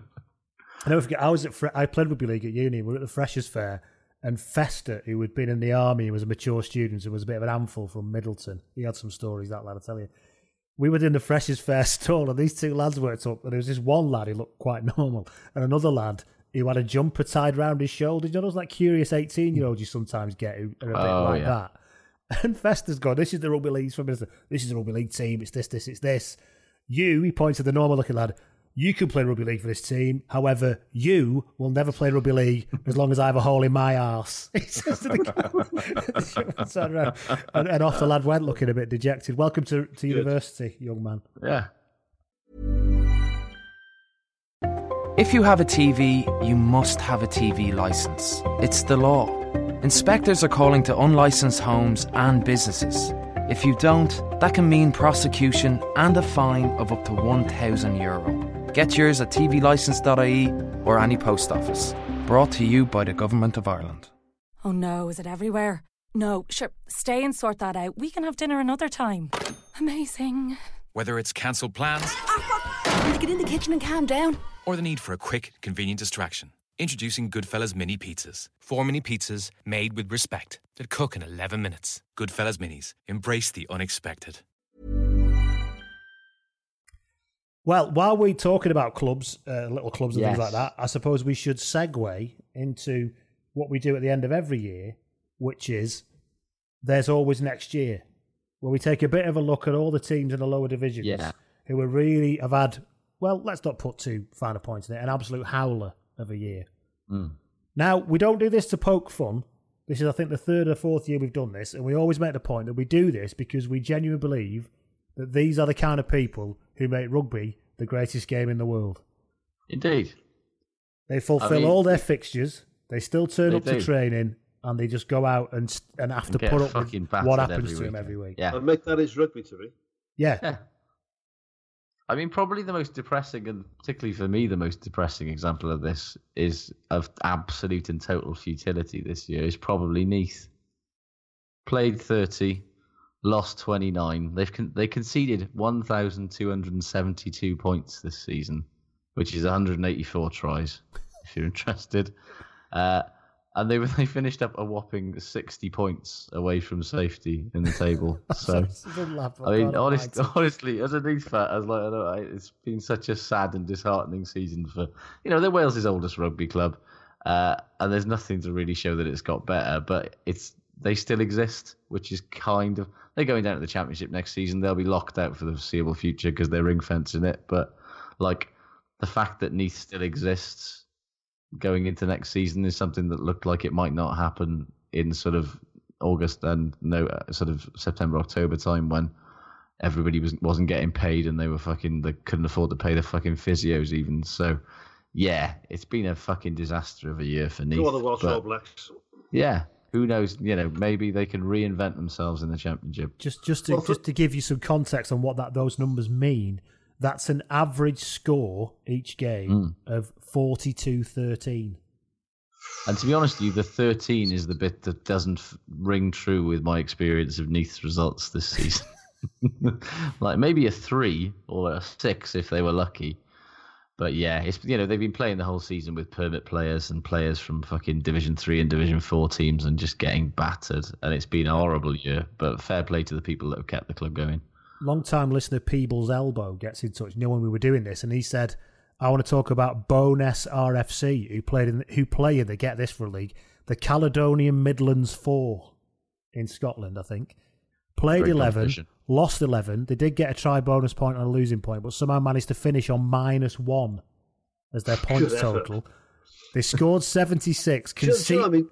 Does that mean someone's docked them points? I'm Some guessing so. Just docked them points from zero. They've not fulfilled the fixture or something, I'm and guessing. they've, they've been unable. Yeah, They scored 76, con- conceded the number of the beast, 666. Hey. Lost 100. in 11 games. Yeah, lost 116 Yeah, nil. just to, more 11 games. they lost 116 nil to Perthshire second 15. Credits where it's due, though. In the return fixture, they seem to have achieved their. They got their bonus points with a 24 28 loss. It also included a 121 nil loss to Dunfermline seconds. It must be said that the fact that the lower divisions in Scottish rugby managed to get teams out is a credit to the clubs and Yeah, the well game. up done, there. Bonus. Keep going, Absolutely. boys. Keep going, lads. Well, in a similar Well, can sort I- of not. No, crack on, Mike. I was going to say my, my team, similar to Josh, I, I covered. I was lucky this year. Covered a few uh, of the Premiership games for um, Scrum V and that for Welsh TV, and I went to see Llanelli Llandovery hmm. up in Llandovery, and Llanelli got battered. And they, they it's, it was weird to see a team like Llanelli, same as Neath, mate, with that Yeah. history, to see them getting absolutely tonked. And I was talking to the one of the mums in the stand there, and I think her son was just turned eighteen, and they were so they were so short in the in the front row. They brought this kid in. It was his second game, his first game ever of uh, senior rugby had been against Pontypridd the week before. We almost got killed. And then this is, the second game was against Llandovery up there. It's not a place to start your career, that is it? Really? Jesus Christ. Jesus. Oh, I just think you know to see that club and that history and that. I just hope, I hope, I hope, I hope that teams like uh, Llanelli and Neath keep going. That reminds me of, I think, in, in whatever school it was in Kent, David Flatman and Andrew Sheridan were their front, were their starting props. Imagine turning up to play that fucking game. that. Not Just go interested. home. Not interested. anyway, um, Here's a man who's a really good prop, and here's a man who is literally the size of a large wardrobe. Crack on. Yeah. Uh, Neither of those are good. Picking up on other clubs then who've had a terrible year. Haddington RFC in Scottish National 3. They're based in East Lothian, just east of Edinburgh. Played 22, won 1, 261 4, 945 against. That's a 42 11 average defeat score. Now these batterings are the thing, but is it? I'll give I'll, I'll give you Abergele RFC in League Two North, Abergele, right? yeah. Played twenty, uh, played twenty, lot, lost twenty, right? They've got two bonus points all season, but their points difference only minus minus six hundred and twenty-two, which means they weren't even getting battered every week. They were just losing. By a bit. they were just losing That's by. worse. They were just slightly out. They were just slightly outclassed, but not enough that Do they were getting though? absolutely Hey, tonked. you talk, talk to me about ethos of rugby and everything else. I know it's a, I know it's a bit hacking, a bit of a cliche, but um, talking about these lads like Bonus and these other teams, right? If you're if you're working a full time job, and then you turn up there when it's fucking freezing cold on like a Tuesday or a Thursday to train, and then you're dragging your ass up there on a Saturday, you know, you know you're going to get battered. And then you get, you know, Sunday you spend recovering and back in work on Monday. I think that, to me, mate, that's what it's all about. I love that. If I'm in bonus, I'm going to buy you all a pint. Put, put that in writing. Thing is, I always I always raise this as a, as a feature because I played in a team that didn't win for the best part of a season and a half, and I know what it's like. It, it's kind of heartbreaking, but you keep going, and that win is just it, when it comes. Do you know what? Speaking of Abigail, just to finish on that though, their women's team, I know a lady. Hello, Georgina, if you're listening, I doubt you will be. Plays for Abigail, and they've won their league. Oh, fair play. Abigail have won Oh, their league, So they've got something to shout so they've about. got something to shout about. Yeah, Whereas Barry's women's team, they had a women's team there for a few years. and They got money off the WRU for the women's rugby and going quite well. And then the, the coach left about two seasons ago and just took the entire women's section with him. So they they, they got they haven't got a team anymore. so listen, that's listen, one you're from Barry, Yeah. and you're and you're and you're, you're a female. Get up Barry Rugby Club. Yeah. Go for them. Uh, equally, I'm sure we like. Remember when we talked about this last year? I'm sure there's that there were some familiar names Hmm. when. Abigail Like- was definitely in it last year. Yeah, they've had a rough Yeah, run. Coney Coney Hill RFC. Why does that name remind me of something? I don't know. But um, yeah, in tribute Southwest One West. In Southwest won One West, yes. Yeah, exactly. Uh, they won one and lost 25 this season, finished on minus 12 points, which uh, says they had trouble fulfilling fixtures, I'm guessing. Uh, but things are looking up because um, former Wales Dragons uh, Leeds and general journeyman number eight, Rhys Oakley, uh, is their new head coach for 2019. Uh, and as some people might know, Rhys had to retire last season because he was uh, diagnosed with testicular cancer, God. but he's on. He's uh, fully on the mend. He's better for health, um, and so yeah, crack. Good luck to Rhys and Coney Hill next year. Yeah. Can't it's, it can't get much worse, can it? Let's be honest. Kevin Kevin- Coyd RFC, Kevin Yes. Floyd, yeah. who are in Wales East Central Division 3, played 22, won 0, average losing score of 40 points to 10. Looking at that league table, though, made me smile a bit in nostalgia because there were loads of familiar names in there from teams I used to play. So oh, the old Elts were in there. I think the team I played more than any other team when I lived in Cardiff. Jed Meehan's team. Yeah. Pen, Pentyrch, Di, Di team as well. All Yeah. that. Pentyrch, Gwen Uvid. And speaking of Ely, Yeah, or, or out that way, the legendary Fairwater were in Kevin team. Fairwater RFC, yeah. Fairwater, when I was around in Cardiff, had been had just been allowed back into the leagues after being kicked out by the WRU for their excessive and continuous violence throughout the Yeah, nineties. right. I knew a few of the boys in that team, yeah. and they had to basically start at the bottom of the pyramid again because they'd finally been let back in. We once had a rearranged away fixture at Fairwater on a Friday night. I won't go into the details, but it was hard work. Is, is what I will say. It was very hard work. They were actually a, re- a very good rugby team, but they could really could um, they could really let That's you it. know they were there if you That's know what I mean. nonsense. I remember when I was working uh, for the council when I was doing my degree, my sports up in uh, what is now Cardiff Met, and it sort of overlapped. So, you know, you kept doing your summer job until the end of September. You went back to school, so uh, back to college. So for that first three, four weeks of the season, I, I was working, you know, and I remember up in a leisure centre called uh, called Eastern Leisure Centre in Cardiff. I was up there, and Dai Bish was player coach at the time. It might have been of the Ilts. I can't remember. But I just remember I'm sort of cleaning the, the change rooms up at this leisure centre changing room, and there was this blasting. He'd, he'd have the music blasting on these big boom boxes right before the game. Uh, a very, very foul mouthed rant of a pre a pre-match pre-match pep talk, and then wraps and wraps of, of some sort of vitamin powder they were all taking, right? Was it Ultimate Orange? Oh, I don't know what it was, right? Well, they would last about three minutes. But they, they, they'd be fighting like on the first kickoff. It was amazing to watch. it's just brilliant to watch. Wasn't the isn't the old Ilts clubhouse right in the middle of Splot or something? If I remember. It's on Clifton Street, I think, yeah, in the middle of Splot, yeah. Yeah. Dai Bishop, uh, got obviously one cap for Wales, famously. The only the only Welsh sportsman that I know of as a five cap a five sport international. How's that? Oh, Really? How's that? Played rugby league for Wales. He played rugby union for Wales. He boxed for Wales. He sw- he played baseball for Wales. I think he swam for Wales as well. Crown Green Bowls. he had darts. Say that to his face. He'd rip, rip your ears off. Have we got any left on the, on the always next year? Josh? Uh, did, I, mention Sheffield Oaks? no, we haven't done Sheffield Oaks yet. Yorkshire Division Four Southeast. Uh, again, I think like we talked about them last year. Um, and they've had another brilliant season if we did because they've played 14, lost 14, two bonus points, uh, and they finished. Yeah, they they they finished on two points, which means they fulfilled all the fixtures.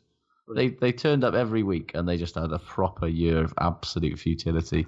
I looked at their table. There's a team in their table called Stanley Rodillians. I've never heard that as a suffix before. Oh. Rodillians. Yeah. So what's I mean? What is Rodillians that? is, usually that you, you're of. So what is it? Are you of the Rodill? Rodillians? I don't fucking know. Don't know. Anyway, last one. I think I've not mentioned this one yet. Tenby United Go on, Tim. Oh yeah. in Wales National One West played 22, only won one game, an average losing bar uh, of 32-13. Now, is there, is there Tenby and Tenby United?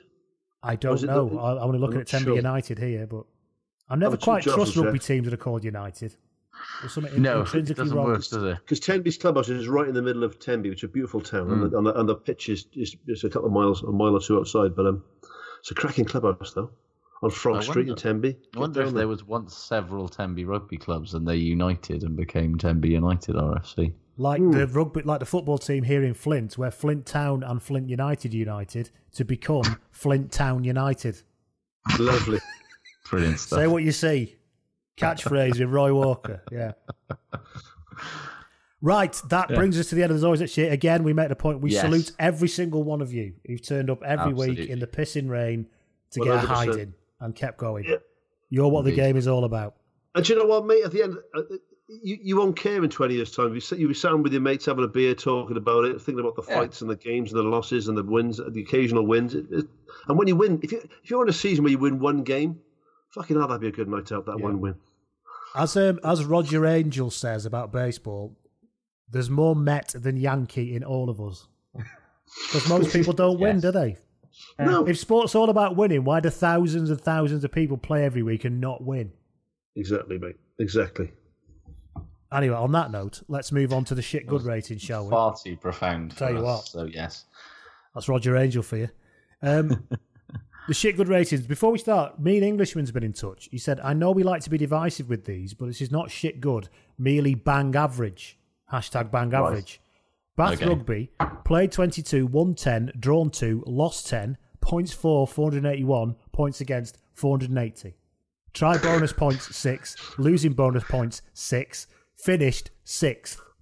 Magic. He said, Has there ever been a more average More team average than that? team. Season that is remarkable. That's superb, isn't it? That is absolutely superb. However, it's hashtag shit because they should do better than that. So I don't yeah, they've got a much too good a squad to be finishing Speaking of sixth Bath, being average. Mike, Yes. when you've been on before, you've alluded to your quote unquote Mike Catt story, and oh, people Oh, have been right, in touch to say, "Can we still we still waiting for the Mike Catt story? Is it broadcast? Yes, yeah. Yeah, uh, yeah, yeah. It's broadcastable. Yeah. So I was, uh, I was teaching in Bath. I was P teaching in Bath, and I coached in Old Carthagensians, was the local team I played for, and we had a youth team there. We started under 11s with a youth section. So I, one of the coaches there was an ex-army lad, uh, just a dad who wanted to help out. You know, he was good as gold. I, I taught his son, so he used to come and help me out on a Sunday with the team. And he was telling me that one Sunday that he he worked on the doors in, in Bath to make a bit of extra money. Um, like I said, did, did his time in the army, whatever. So, and he told me that, that the night before, the one Sunday, the, the night before, he, he'd been in town on one of the doors. I think all bar one in the, in the Oh, middle, yeah. middle of Bath there. I know it well. He said, Sadly. uh, Mike Catt rocks up with with a couple of women and a couple of blokes in tow. Big queue outside all bar one, and Mike Catt comes, just struts the front in Mike Catt style, and tries to just walk in. At which point, I won't tell you his name. Just steps across, puts his hand out, and says, you know, "Sorry, pal, there's there's a queue. You know, you need to get to the back of the queue." He says, uh, "He says, do you know who I am?" No, He, says, no. he, he said, "Yeah, Mike Catt gets to the back of the fucking queue."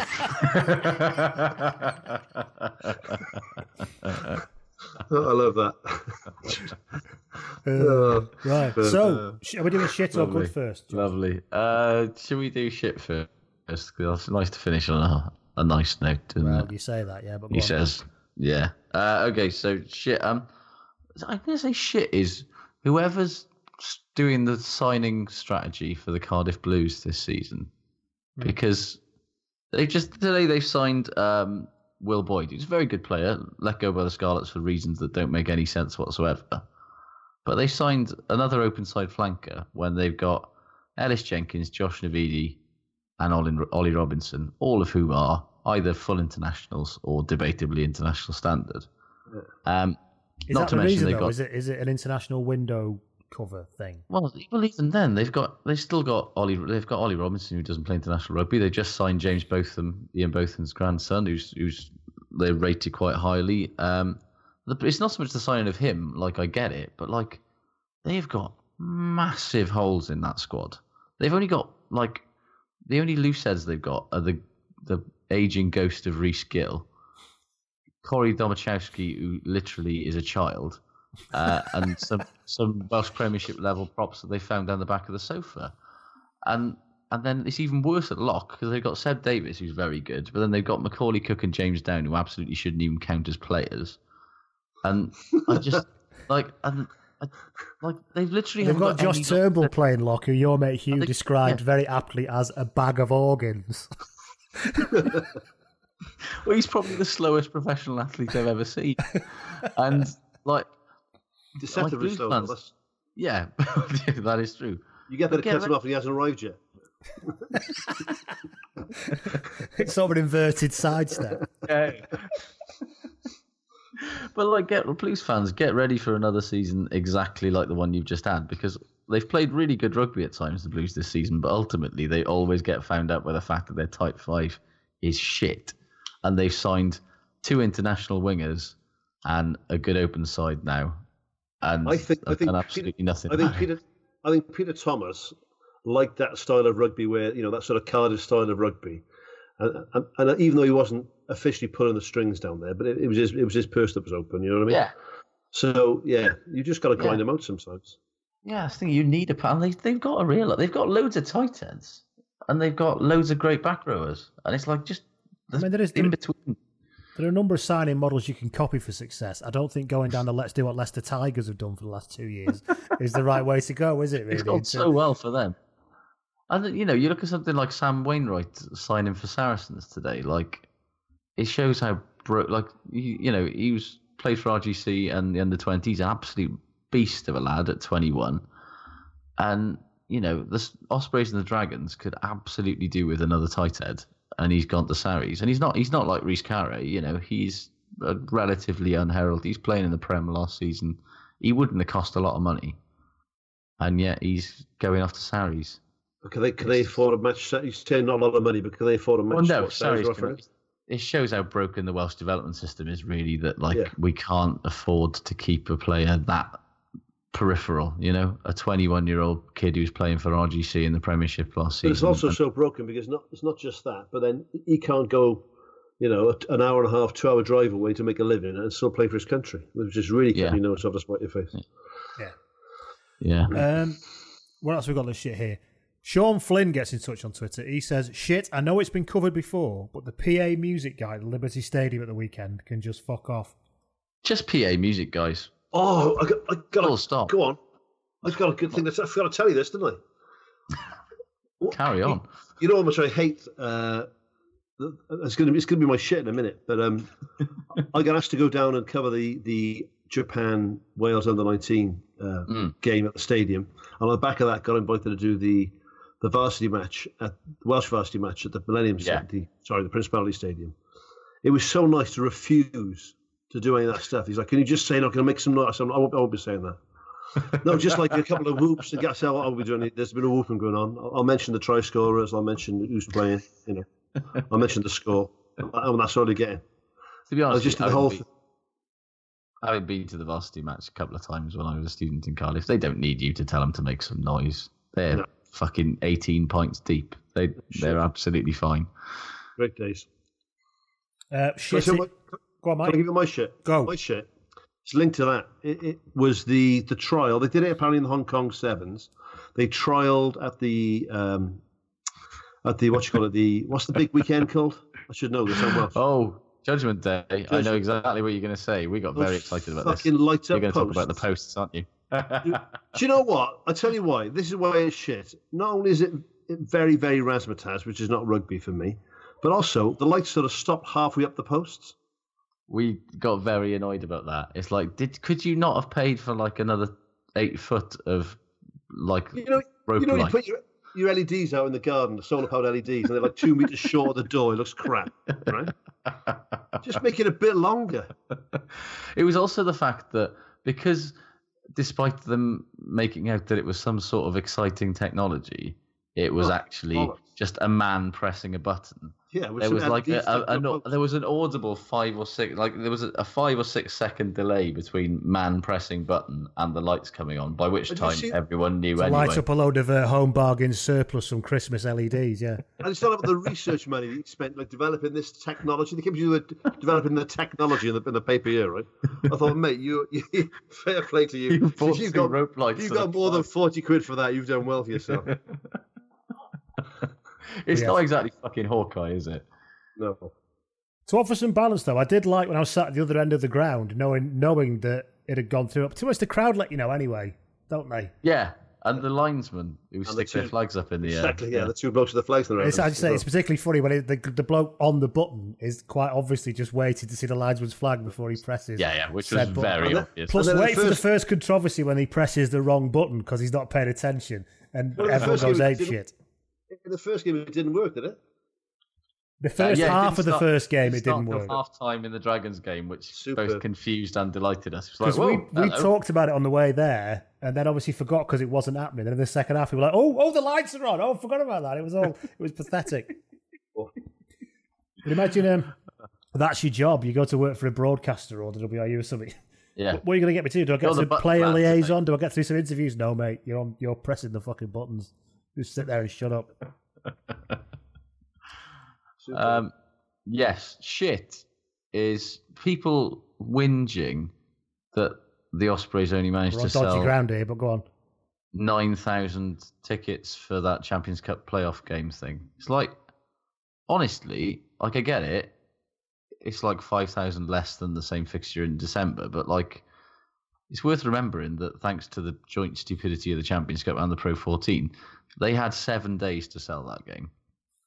Like, On a Saturday night at eight o'clock. on a. Saturday night at eight o'clock. You know, Uh, I, I mean, all three of us here probably know what we're doing a week Saturday. Yeah. Like, it's expect twenty thousand people or something to turn up at, to be at a loose end with seven days' notice. So they're going to fork out twenty Ridiculous. five quid to go and watch. Mike's rugby. dying at another corporate next Saturday, aren't you, mate? Because you don't have any dirty jokes. Little dirty jokes. I did a corporate Like- the neck. I did a crop of the day after, right, in the, in the Mercure Holland House in, in Cardiff, right. Met Yeah, a few rug- rugby mates of mine. Um, I just started, I started like an hour late, right? But I thought, you know, so that's okay. Just down the road. I get on. I bought I had to buy a dinner jacket for this. I haven't got a dinner jacket. I bought a dinner jacket. Turn up at this gig. I'm still an hour late. I literally, I'm not even through my first sentence, right? Some bloke just goes to me, "You're fucking shit, mate." I said, "Who said that?" You, you're fucking shit, mate. And there was this little twat, right? Now I, I went, I, I started a professional comic mode. I said, "Stand up, you little prick," and that to him, right? and then I thought this might be a client, this might be some, this might be somebody that I shouldn't be calling a little prick to, right? So I ignored him. But then apparently his boss, I told the boys afterwards, his boss was incensed that he'd- that he'd embarrassed the company. Followed him out to the bar when he went for a piss, had him by the throat against the bar, and then security, security kicked his boss out. So he's in double shit now. Look at what you've made me do, you little fucker. oh, superb. Uh, what else we got to the shit here? Uh, I am inevitable gets in touch. He said, "Shit is Ben Whitehouse. Proof that nepotism doesn't have a place in rugby." Mm. The child, Eventually. the child's drawing of Nigel, Ben Whitehouse. it's not going. It's not turning out as we'd hoped it would with him, is it? no, if it go, I think I can distinctly remember about probably two seasons ago on this podcast. God, he looks very promising, and maybe three Hmm. Yeah. seasons ago, promising young referee. yeah, no. He's fallen into Hmm. the sound of his own voice problem. Absolutely, yes. Oh. He is pound shop Nige, and not in a good way. I don't. These- right. We, I, I'm not going to talk about it again. But what, why? I don't. I think that I think it slows the game down talking to players all the time. Because I think when I played back row, if I thought if I put my hand in there now, I'm going to get pinged, right? And you might you might risk it. And if you, if you get pinged, you get a penalty, right? Now you can push and push and push and push because you know the referee's going to say to you, seven, get your hands off, right? So I think it's actually it, it makes it makes more foul play when the referees don't just referee. Sam Warburton was a genius at that. He knew exactly how Yeah. how how many times over how long he could do that and Yeah. not get penalised. That's what Exactly. made him so great in the modern environment. Yeah, if it was the old days, he just would have been managing pinged. refs. Clive that, Norling would have yeah. just pinned him, pinged him. Derek Bevan would have the would have had the Derek Bevan power squat on, looking directly into the heart of the ruck, and then I've seen your hand there. Roger Quit- Roger Quittenton would have had those sprayed on micro shorts used to wear. Remember it? Those little meat and two veg down there, old Roger. Eh? Clive Norling was massive. How did he how did he run around? With, with a fucking perm at one point. Yeah, perm, What a, what massive. a man. What a man. Moustache, perm, and fat. Hooray. That's if we don't get enough stickers a ref anyway. But the, the thing that was great about him was that, like, despite it being in an era of rugby where shirts were loose and flowing, he No, still know. wore a shirt that was like three or four two sizes too sizes too small to him. He could have had like a Margaret Thatcher badge on to complete the Yeah. effect. So mid 80s Wales.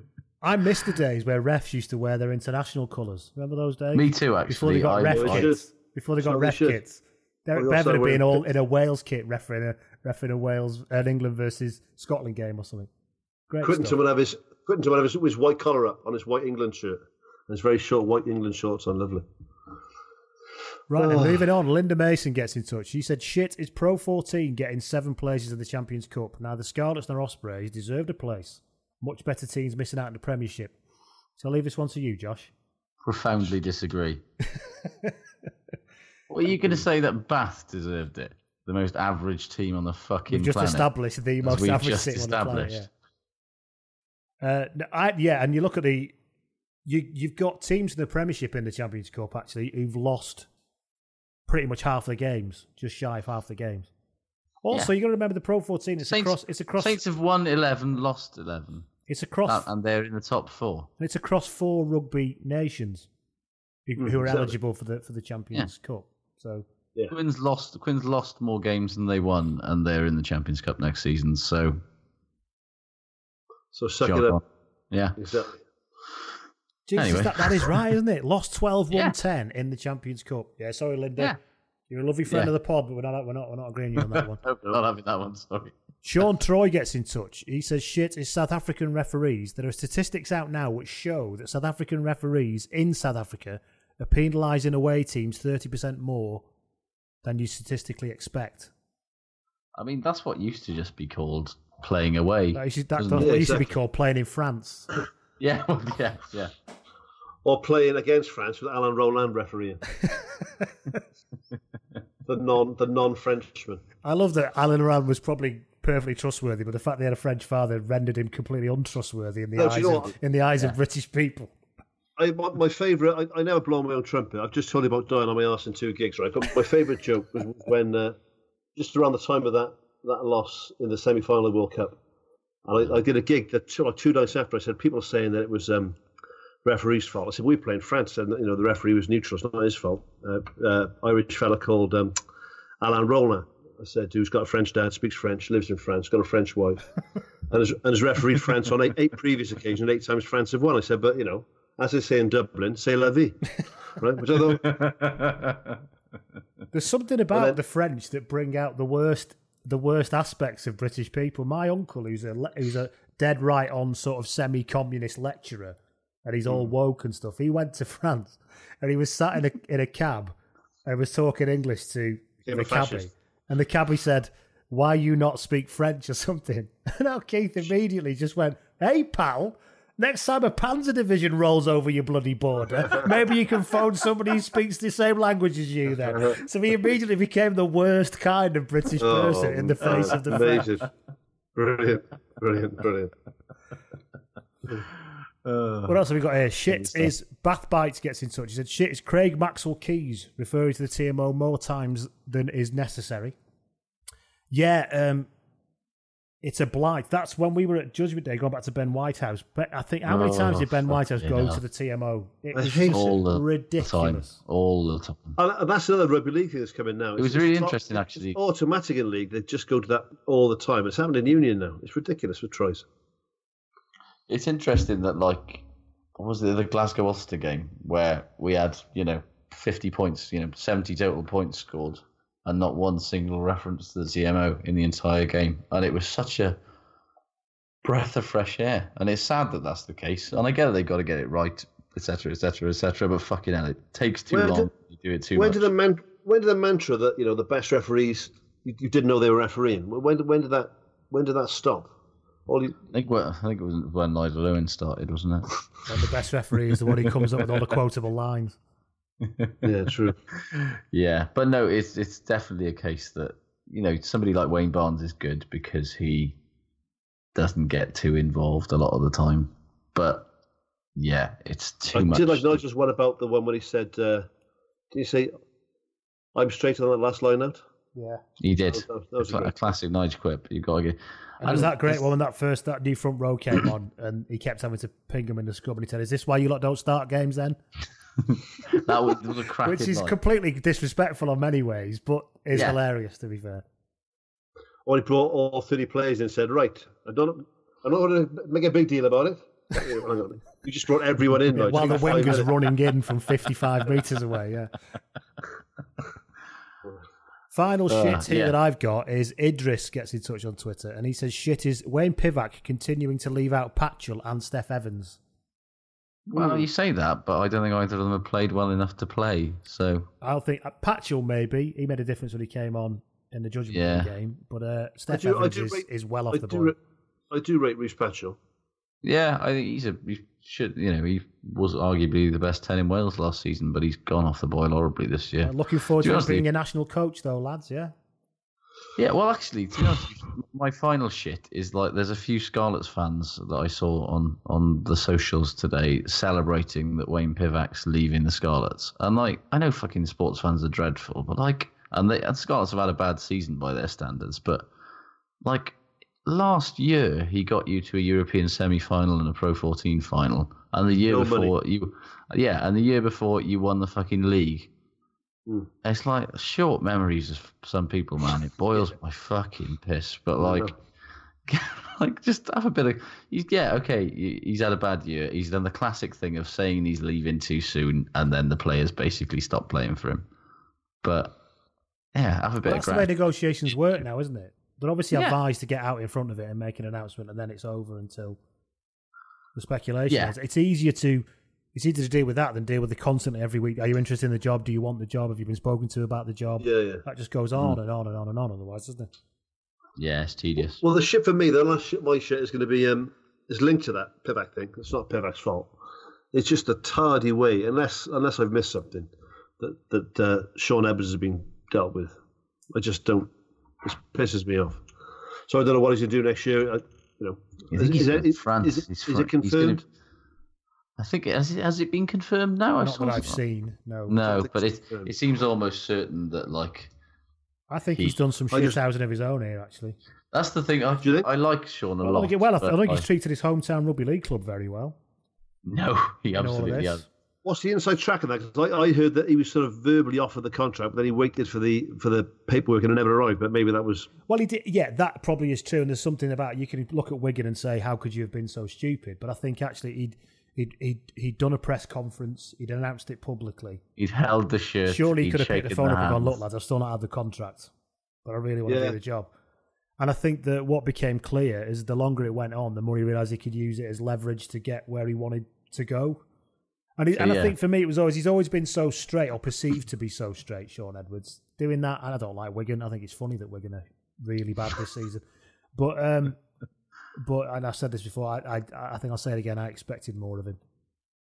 However, fair I think yeah. I I don't- don't, think you he's covered himself in glory with it, particularly the way that he's, you know, was basically lifting his his skirt to England, to Wasps, to, any to Wales, to France, to basically any Northern Hemisphere team that he felt like, and publicly doing it in interviews as well, was a bit like it didn't make him look brilliant when he was, you know.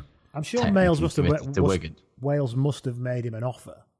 They did. They made him an offer for. Well, they said he, the, the last thing I heard was that he, he was going to come in to work with the defence coach, so he was going to be sort of more, you know, strategy, and then you're going to have a, t- you know, have a technique. So they, they, it was a bit of a fudge. They're going to have two defence coaches with Pivac, Pivac's man Yeah. and, and Shaun Edwards. Byron Hayward in it. Yeah, Yeah, Byron Hayward. Basically, what the, the problem was that all of the Wales coaches, including Wayne Pivac, have a four year contract with a two year mutual break clause. So either can walk away after two years, either either side can ba- they can basically be fucked off after two years if it's not going well, or they could leave if it's not going well. Ed Shaun wanted four years guaranteed, and he didn't want the break clause, and so. Well, I get it. He's been, you know, with Wales for 11 years. He's entitled to think that he's worth more than the others, but at the same time, the WRU are entitled to go, fucking hell, we can't give you a more impressive contract. you can't get a better deal than head coach, can you? Yeah. So I think it's, yeah, it's it's all been a bit unfortunate, and I think it's a shame that he's going from Wales because he's was so important for everything that's been good about Wales in the last few years. But maybe it'll be a good thing. Maybe it will, you know, move Wales away from the slightly defensive, slightly negative style of rugby that they've played under Gatland, and maybe there would be too much similarity and too much hangover that way. I don't know, but it's a shame, and I don't think anybody's really come out of it particularly well, to be honest. Reminds me of when they wouldn't that Terry Yorath left because the after 1994 because Wales wouldn't agree to his demands of an extra 30 quid a week. Yeah. Now that's some Yeah. mismanagement of contracts. This isn't so much now. really That is. really was. Right, we need to do good because it's been going on for ages. Fucking hell, yeah, yeah. Good for me was Owen Watkin, Yes, who me looked too. actually. spectacular in that Ospreys game in the 12 To be honest with you, it's been suggested in some quarters that like he's he's never really lived up to what he looks like for the Ospreys in a Wales shirt, and that's probably like he's been solid but unspectacular for Wales, I think, so far. But yeah, a performance as good as that in a game as big as that, you'd hope that you know he made Hadleigh, Hadleigh Parkes look shite. To be honest, the carries, the tackles, the good decisions with ball in hand, he was brilliant. Uh, any more good? Uh, Kyle Steyn, Glasgow winger, uh, the latest kilted Safa in the SRU's uh, Ian growing McGill said stable. that as well. Kyle Steyn's rise from Griquas, Griquas captain to Scotland Sevens player to sk- start in Glasgow centre in less than a year ahead of Grigg and Huw Jones. A very interesting character as well. His dad was Mandela's bodyguard. Yeah, he and he, he looks like you know, given that some of Scotland's other inverted commas big wingers are either knocking it on the head or are close to knocking it on the head, like they sort of need somebody to go with the shifty fuckers on the other side. And yeah, he could he could be a a good option at thirteen or on the wing. What else have we got that's good here? Reese Knott gets in touch. Said, I think it's classified as good, he says, although it was mostly hilarious. Toulon versus Clermont. There were five tries, five yellow cards, one red card, 30 penalties, five free kicks, and 48 missed tackles in total. Superb. Apparently, players were trying to get suspended before the playoffs started. Interesting Brilliant. stuff. What else we got that's good here? Peter Elder gets in touch. He said, Good was the Glasgow Warriors' performance on Friday night. Perfect Yes. mix of grunt and verve. Shit was Leo Cullen attempting to stoke up religious rivalries ahead of the final versus Glasgow. Oh Glasgow. fucking hell! What was that about? Ridiculous. I think he was trying to Oh. make a joke, and it was very, very, very, very ill advised. Yeah, it's Do like do, do you know? Do they, does he know nothing of the history of that area to make a joke about like, yeah, let's let's bring sectarianism into rugby. Uh, you know, it's, it's that? Let's go. not a Let's, let's, problem. let's go and play the Jerusalem Sevens and take the piss of Islam and Judaism for Allah. Unbelievable. Yeah, yeah. Don't Uh, come and support the locals. They're all dirty Protestants. You know, for God's sake. Bruce McConaughey said the same thing. Shit was Leo Cullen for fanning the flames of sectarianism or for a bit of mind games. Really doesn't help. He said, "However No, good." He said, so stupid. He said, Good was Glasgow's response, who posted on Twitter, Glasgow, we need you. We're proud to represent the whole of Glasgow and the west of Scotland, and we need your support at Celtic Park. So come on down and watch the game. Well done, lads. Yeah, fucking. I'll tell you what else was good Go on, actually. That that Denny Solomona try for Sale. Very, very good. Out fucking outrageously good. Why on Sale played like that all season? And also, remember Denny Solomona? Yes. Yeah. Hugo Gordon gets in touch. He said Good was Josh van der Flier coming back from injury and playing like Yes. a man possessed. Yeah, that was quite spectacular. Shows you why they don't need. Sean O'Brien anymore, doesn't it? Yeah, he was supposed to be out for like until he was start of the World Cup, so he's made a bit of a Lazarus-like recovery there as well. Yeah. Fair play. Sean Kerwin said Josh van der Flier doing a Wolverine and returning to play after medics initially thought he'd be out for the rest of the season. Excellent Yeah. stuff. Colin McBride said Good was Ulster's season. However, shit was their last performance of the season. Absolutely. I got a quick. You, you might have mentioned it, but uh, old Micky Steele-Bodger. Tim Yes. had the Micky Steele-Bodger. Yeah. That's a good from me. Yes, Speaking Tickler. a bloke who, uh, yeah, proper rugby. Crossing Anyway, over sorry, to the go on. side. Yeah. Felix Tasker get Felix Tasker gets in touch. Borderline clubhouse name that Felix. Respect. That is. He said, uh, "Good was the final round of the Premiership with people throwing caution to the wind, etc." Yeah, as we covered, it's great when nothing rides on anything in it, apart from a bit of the Mm. Champions League stuff, Champions Cup stuff. Yeah. Stuart Geddes was said was good as what you mentioned before, Josh. Watching the whole Glasgow Ulster game without the TMO being referred to at any point it was like a Lovely. in the old days. And finally, Charlie Thomas said, "Good is Dan Evans with the ball in his hands, picks lines and goes through gaps. He's a really, really good Yeah. player. Yeah, yeah, just- yeah. In Yeah. another in another time, he'd have quite a number of international caps. I think. Yeah, it's like the question is whether he's you know he's got the physical tools to play, but he's at, like a test level because you know Isn't he's that- not the that a biggest, he's not the quickest, but Isn't it a pity though? You have to, the, that is Yeah. even a consideration. You, you can't take the physical battering. You know, skillful, fast, quick players with, with good brains might not be able to He's physically also handle it. got um, Halfpenny and Liam Williams ahead of him. yeah, he should definitely have more than like what two caps, whatever he's Yeah. got I now. love. Liam He's Williams. such a classy player. Liam Yeah. Williams is is is is glorious. You Council that, uh, estate tackle- strength forever. That tackle Yeah. turnover against was it Leinster when he? Yeah, yeah, Yeah. yeah. in the final, yeah, it was glorious. That's yeah. that's just That's the best. Oh my god, that was amazing. That was amazing. Anybody got anything game as else? well. Because we've been going on for yonks.